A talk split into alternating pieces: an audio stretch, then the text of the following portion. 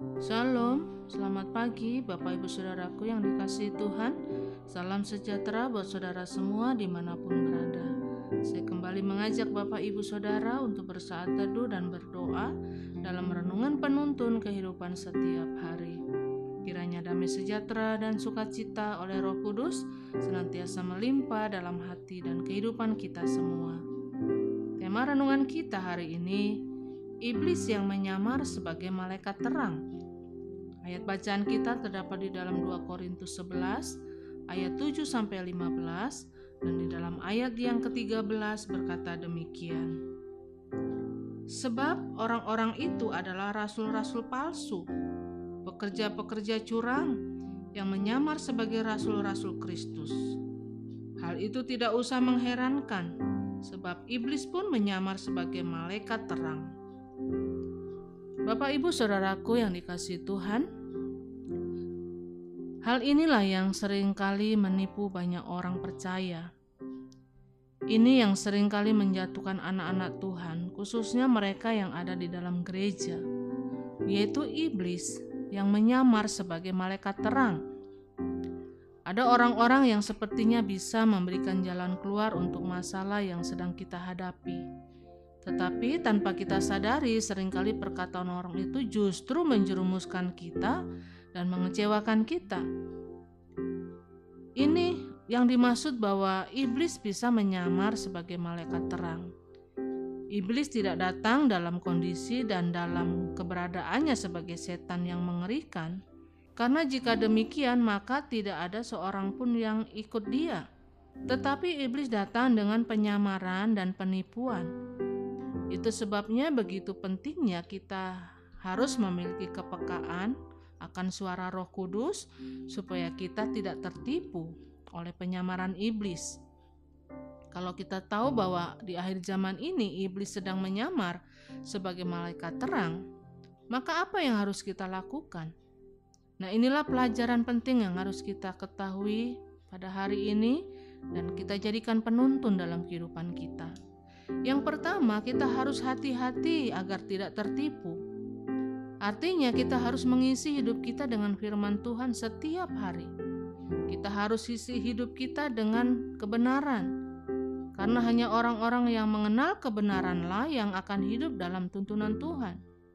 Orang-orang yang mengenal kebenaran tidak akan mudah tertipu oleh siasat iblis, dan orang yang mengenal kebenaran yang akan hidup dalam hikmat Tuhan, sehingga dia mengetahui persis bagaimana permainan dan tipu muslihat iblis. Dan yang kedua, kita harus kuat dalam iman agar dapat menyingkapkan penyamaran iblis. Kita harus kuat, artinya kita harus melekat kepada Tuhan. Karena jika kita mengandalkan kekuatan kita sendiri, maka kita tidak akan mampu menghadapi tipu muslihat iblis. Tetapi kalau kita melekat pada kekuatan Tuhan, maka kekuatan Tuhan akan menjadi bagian kekuatan kita sehingga kita dapat menghadapi dan menyingkapkan semua dusta iblis. Itu sebabnya waktu kita menyadari bahwa iblis menyamar sebagai malaikat terang, maka kita harus kuat. Waktu kita kuat, maka Allah akan memberikan kepada kita karunia untuk membedakan roh. Artinya, kita tahu bahwa ini bukan dari Tuhan. Ada suara yang sedang berkata kepada kita, "Orang ini kelihatannya baik, tetapi ada beberapa hal yang membuat saya tidak sejahtera." Itulah suara Roh Kudus yang sedang berbicara kepada kita. Dan yang ketiga, apa yang harus kita lakukan dalam menghadapi penyamaran iblis? Kita harus berhikmat supaya kita menang. Kita harus berhikmat artinya waktu kita tahu bahwa ini bukan dari Tuhan, maka kita tahu langkah apa yang harus kita buat. Kita harus meminta hikmat Tuhan setiap saat, minta tuntunan Tuhan setiap hari, maka Tuhan akan memampukan kita bukan hanya untuk menyadari sehingga kita tidak tertipu oleh penyamaran iblis, bukan hanya dapat menyikapkannya, tetapi agar kita juga dapat meraih kemenangan. Nah, Bapak Ibu Saudaraku yang dikasih Tuhan, ingatlah bahwa iblis bisa menyamar sebagai malaikat terang. Karena itu, jadilah kuat. Hiduplah dalam hikmat Tuhan. Hidup melekat kepada Allah. Sehingga kita akan melihat kemuliaan Allah dinyatakan dalam hidup kita. Langkah-langkah dalam hidup kita akan selalu mengalami kuasa mujizat dan kemenangan yang dahsyat luar biasa. Amin. Mari kita berdoa.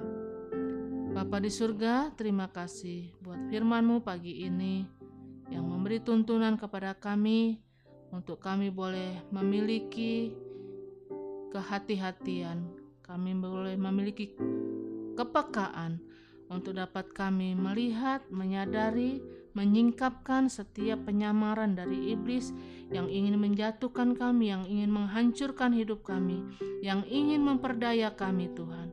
Biarlah Tuhan, Engkau berikan kepada kami hikmat, berikan kepada kami kemampuan untuk kami boleh membedakan roh yang dari Tuhan atau ini bukan dari Tuhan.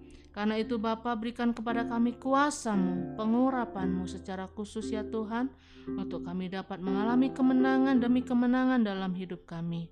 Terima kasih buat hari ini. Terima kasih buat tuntunanmu. Terima kasih Roh Kudus. Terima kasih Tuhan Yesus. Di dalam namamu kami berdoa dan mengucap syukur. Haleluya. Amin. Kiranya berkat yang sempurna dari Allah Bapa kita, kasih karunia dari Tuhan Yesus Kristus dan persekutuan yang indah dengan Roh Kudus menyertai kita semua dari sekarang ini dan sampai selama-lamanya. Maju terus dalam tuntunan Tuhan, tetap semangat, sampai jumpa esok hari dalam penuntun kehidupan setiap hari dan Tuhan Yesus memberkati.